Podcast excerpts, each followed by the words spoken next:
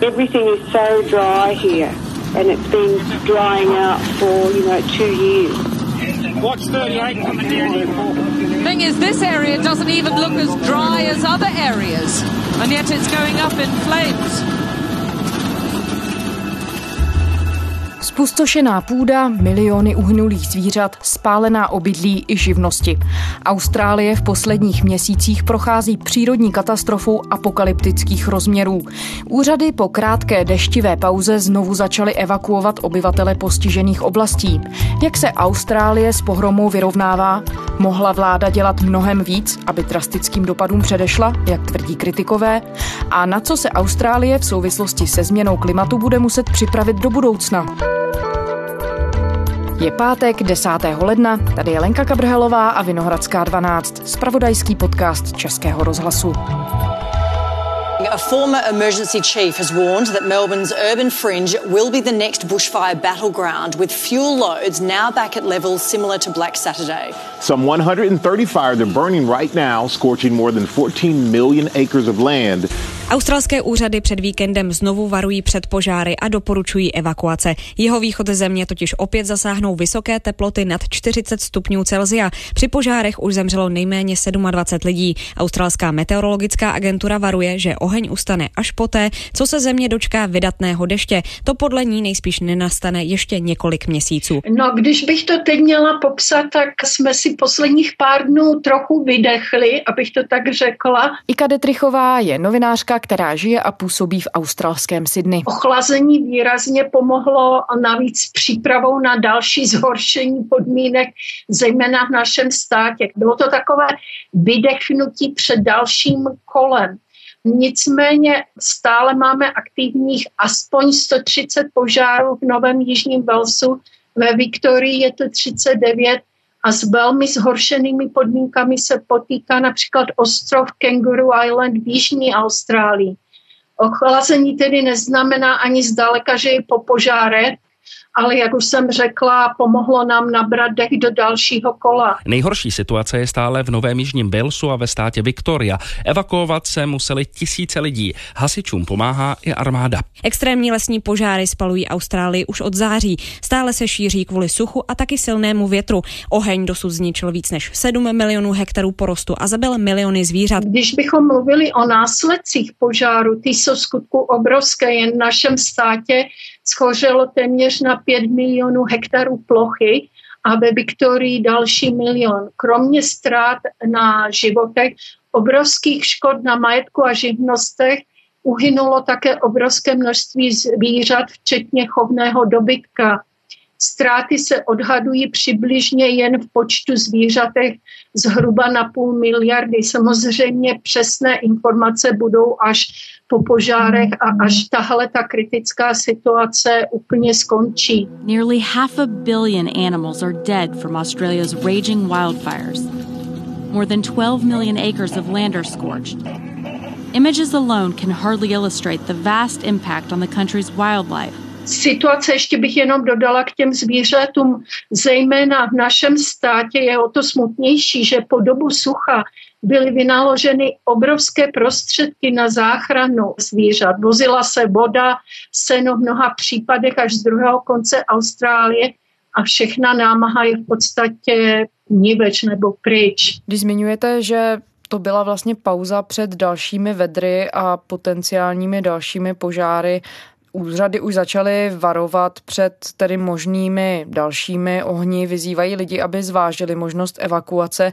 Jak velkého počtu obyvatel by se mohla dotknout a poslouchají lidi úřady? Lidi jsou tady na požáry zvyklí, ví se, že z požáry není pradno si zahrávat. Jo. Svědčí o tom konec konců statistiky z minulých uh, požárů, třeba ku příkladu známý Black Saturday neboli Černá sobota z před deseti let, kdy ve Viktorii při rozlohou mnohem menším požáru přišlo o život 173 lidí.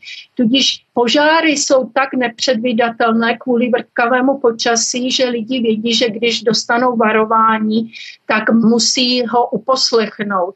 Zůstávají jen ti, kteří jsou přesvědčeni, že učinili taková opatření, že budou schopni třeba ten svůj dům uchránit, aniž by riskovali svůj život. Ovšem to je samozřejmě v každém případě riziko a ani tak se jim třeba ten dům nepodaří zachránit a někdy dokonce jejich holý život. Jak zmiňujete ty obrovské úhyny zvířat, Jakým způsobem to teď Australané řeší, nebo jakým způsobem se k tomu země staví, protože i tady těch záběrů a videí a dalších zpráv je obrovské množství. Je nějaká možnost, jak zvěři, floře, fauně pomoct? Pokud jde o floru, ta je samozřejmě na to tady zvykla. Austrálie požáry patří nerozlučně, bych řekla, k sobě a ta se velmi rychle spamatuje. Daleko, daleko horší jsou ty dopady jednak na zvířatech a majetku, i když domy, každý tady říká, zalďas domy, ty se postaví, ale nejhorší je dopad na jak chovném dobytku, tak samozřejmě na divokých zvířatech. Chovný dobytek určitě se bude dát dokoupit, ale ta divoká zvířata, to je mnohem horší. U zničujících australských požárů ještě zůstaneme. Na sociálních sítích se totiž zvedla ohromná vlna solidarity s jejich oběťmi i s hasiči, kteří se snaží dostat oheň pod kontrolu.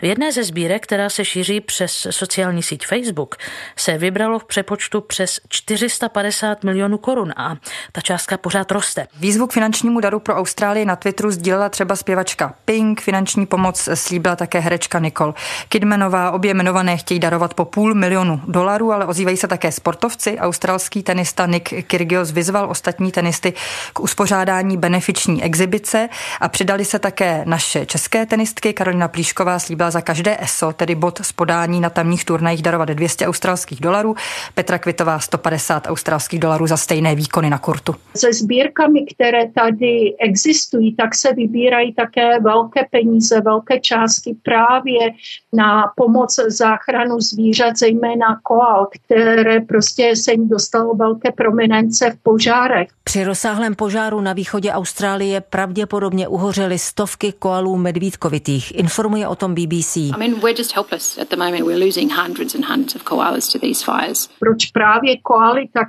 jeden z hlavních důvodů je to, že koaly žijou v eukalyptových lesech a pochopitelně, když jsou požáry, tak eukalypty hoří jako papír a chudáci koaly nemůžou utéct. Oni spí až 18 hodin denně. My někdy říkáme opilé koaly z tohoto důvodu, že vysí prostě v těch větvích toho stromu, že vypadá, jak kdyby opilec ležel ve stromu ale on, ale v podstatě oni bez eukalyptu nemohou a než se spamatují, tak je často pozdě, proto ty záběry, jak i lidi třeba nechali všeho a utíkali jim na pomoc a existují už i koalí kliniky, kde zraněná zvířata lidi nosili hasiči, prostě se jim snaží pomoct. Bude to samozřejmě trvat hodně dlouho, než se opět populací podaří zejména koal dostat zpátky u u kenguru je to úplně jiná situace. Těch je tady až na některých místech přebytek a ty měli možnost samozřejmě, jak jsou rychlí před požáry uniknout. Velký problém je, že chovná zvířata možná ukázali v televizi i v Česku záběry na některých místech ležely na silnicích takže nasazená armáda teď má úkol tato zvířata sbírat hlavně taky ze zdravotních důvodů, aby nedošlo k šíření nákaz. No jak to líčíte, to má až apokalyptické rozměry, jakým způsobem to Australané nesou? Vy jste zmiňovala, že lidé se snaží pomáhat zvířatům. Mittens for the koalas that were left hurt after the terrible bushfires in Australia. And this, this is a sewing group actually. My jsme tady zaregistrovali třeba i iniciativu, že lidé pletou koalám takové nějaké ponožky na popálené pacičky a tak dál. Zaregistroval jste nějaké takovéhle akce? Ano, těch akcí je strašně moc, dokonce nevím, jestli se dostalo i k vám. Ta, to byla hned za začátku ještě před Vánoci, kdy se tolik ve světě o požárech nemluvilo bylo a my se tady s nimi vlastně potýkáme už od října, tak jedna paní nechala zdravotní sestra celého domu a prostě viděla zraněnou koalu, tak si strhla svou košili, aby ji do ní zabalila. Local woman Tony Doherty decided to rescue the injured animal after spotting him on the Oxley Highway west of New South Wales a přinesla koalu právě u Port Macquarie, kde ty požáry začaly, to je asi 350 km nad Sydney a tam tu koalu donesla. The 14-year-old koala is undergoing treatment at the centre in Port Macquarie for severe burns to his feet, chest and stomach. Bohužel chudinka byla natolik spálená, že to nepřežila, ale to vlastně vyburcovalo lidi ještě víc těm koalům právě pomoci, protože, jak jsem řekla, oni sami, sami si v takovéhle situaci pomoct nemůžou. Bohužel ta situace je naprosto apokalyptická. Já to musím říct i sama tady v Sydney do Vánoc, kdy jsme sice nebyli úplně přímo zasažení jako požáry, ale nicméně jsme se dusili v dýmu, kdy se ani v noci kolikrát nedalo spát. Člověk měl pocit, jako kdyby spal vedle táboráku a dusil se, už to i možná poznáte na mém hlase, protože po třech měsících opravdu někdy člověka to dusilo a právě lidi, kteří měli astma nebo starší lidé a děti museli zůstávat doma se zavřenými okny a třeba lékaři hlásili docela silný nárůst právě zdravotních potíží s dýchacími cestami. Takže to má naprosto reálné důsledky na to, jakým způsobem žijete vy a vaši spoluobčani. Ano, právě to jsem chtěla říct, že v Sydney například jsem musela jet ferry, tedy trajektem na druhou stranu Sydney a ten žlutý záboj, my jsme po tři měsíce třeba neviděli vůbec modré nebe a slunce, jak je Sydney úplně známy svým krásným modrým nebem a sluncem, až teprve mezi svátky. A já, když jsem měla na tu druhou stranu, tak musím říct, že to jsem si poprvé tak řekla, Ježíš Maria, to opravdu vypadá úplně apokalypticky, protože jste neviděli vůbec ten druhý břeh, který je normálně jasně vidět. Bylo to takový žlutý závoj a i když foukal vítr a slunce bylo úplně rudé, dokonce na některých místech, jak zuřily ty požáry, tak bylo vidět v televizi, že třeba reportéři ve dvě hodiny odpoledne povídali o momentální situaci a upozorňovali, že to je živý přenos, protože byly dvě hodiny odpoledne a tam bylo zataženo jak v noci s rudou září nebo oranžově, tedy tmavě oranžovou září. Takže ty záběry musím říct, že odpovídají skutečnosti. Podle těch zpráv, které přicházejí, se zdá, že tohle všechno se začíná ale předívat i do hněvu veřejnosti nasměřovanému vůči vládě. Premiér Scott Morrison a jeho liberálové vládní jsou terčem kritiky kvůli údajnému ignorování problému, který představuje klimatická změna, kterou mnozí právě přičítají jako příčinu těm požárům. Myslíte si, že ty požáry by mohly vést i k nějakému politickému zemětřesení, nebo jak to v tuhle chvíli vypadá? Ta kritika to bylo hlavně s ohledem na to, že Ministerský předseda Scott Morrison i s rodinou odjel na týden na dovolenou na Havaj. On měl původně tu dovolenou plánovanou v lednu, ale kvůli oficiální náštěvě Japonska a Indonésie přesunul tu dovolenou před Vánoci. A samozřejmě nikdo nemohl čekat, protože tady požáry byly, kdyby nedošlo teda k té prudké změně v těch požárech, tak by se celkem asi nic nestalo.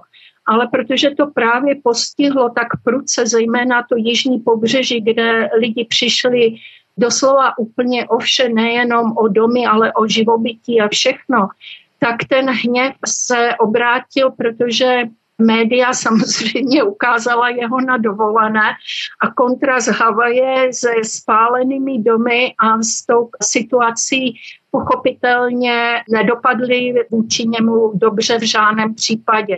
Do Austrálie se po silné kritice vrátil z dovolené premiér Scott Morrison. Omluvil se za to, že s rodinou odlétl v době krize na Havaj a navštívil zasažené oblasti v Novém Jižním Walesu. Tam stále hoří na 100 místech.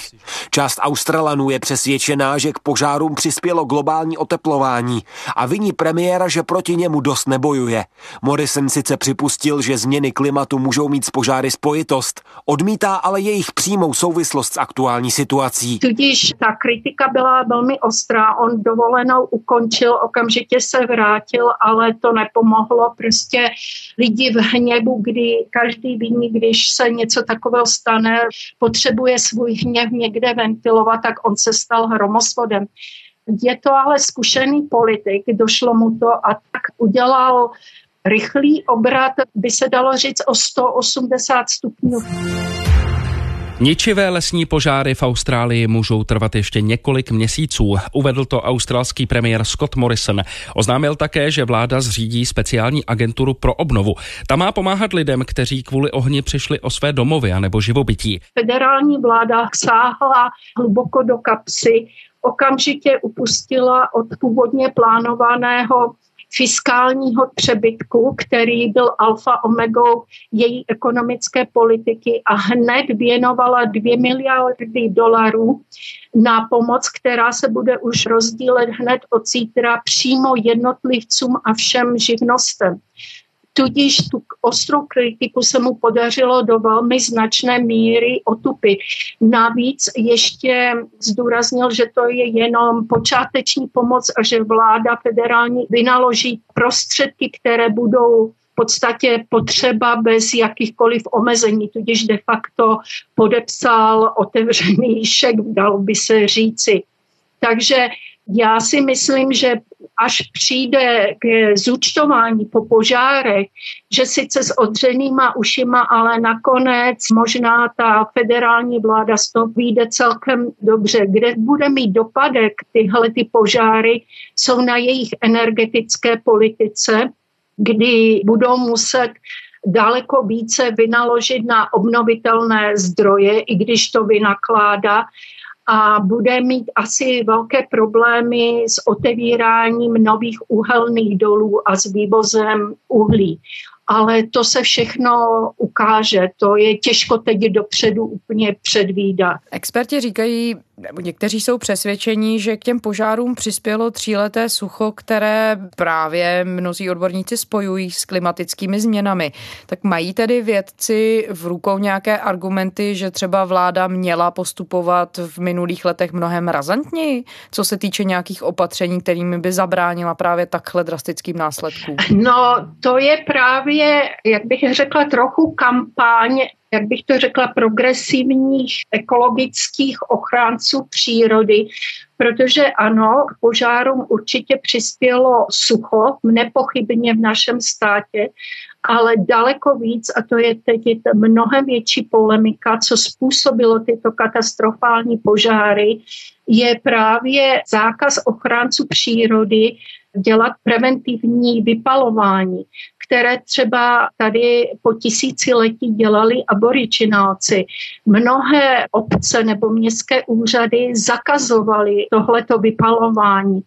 A právě tady ta vegetace, zejména v těch eukalyptových lesech, kdy to spadne na zem, no tak to je, jak se právě tady říká, fire hazard risk, to je obrovské nebezpečí. Tudíž dneska například státní vláda vyhlásila, že okamžitě výjímá vypalování vegetace, která spadne a přípravu na požáry ze zprávy ochránců přírody a bude to mi na starosti právě úplně jiná zpráva, protože posledních 6-8 let se nemohlo vypalovat. A lidi jsou ti, které to postihlo, ti to vědí a o tom právě mluví, že největší podíl, kromě sucha, daleko ještě větší podíl má právě ta zpráva lesů a půdy v našem státě. No a Co tedy kolem sebe slyšíte v tuhle chvíli ze strany třeba vědců, akademiků, ale i politiků nebo ekonomů? Je tahle ta situace dnešní nějakým východiskem do budoucna? Respektive jaká je prognoza do budoucna? Je tohle to nová normalita, na kterou se Austrálie musí připravit? Já nevím, jestli je to úplná normalita, protože jedno je tedy pravda, že změny v klimatu jsou citelné. To je bez diskuse. Ale jestli tohle to bude úplná normalita, Austrálie bývá změnami v klimatu postižena možná nejvíc ze všech zemí, bych řekla na světě, nevím, čím to je. I když se mluvilo například o díře v ozónu, tak Austrálie to vždycky tak řečeno slízne nejvíc.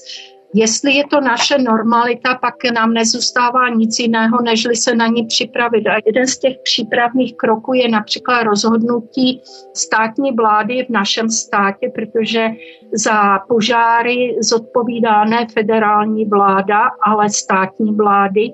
Takže se rozhodla minimalizovat risk budoucnosti tím, že právě se vrátí k tradičnímu vypalování, tak jak to po tisíciletí dělali aboriginálci, že bydlení musí podléhat stavba nových domů, přísným podmínkám, v kterých místech se mohou stavět a v kterých místech ne.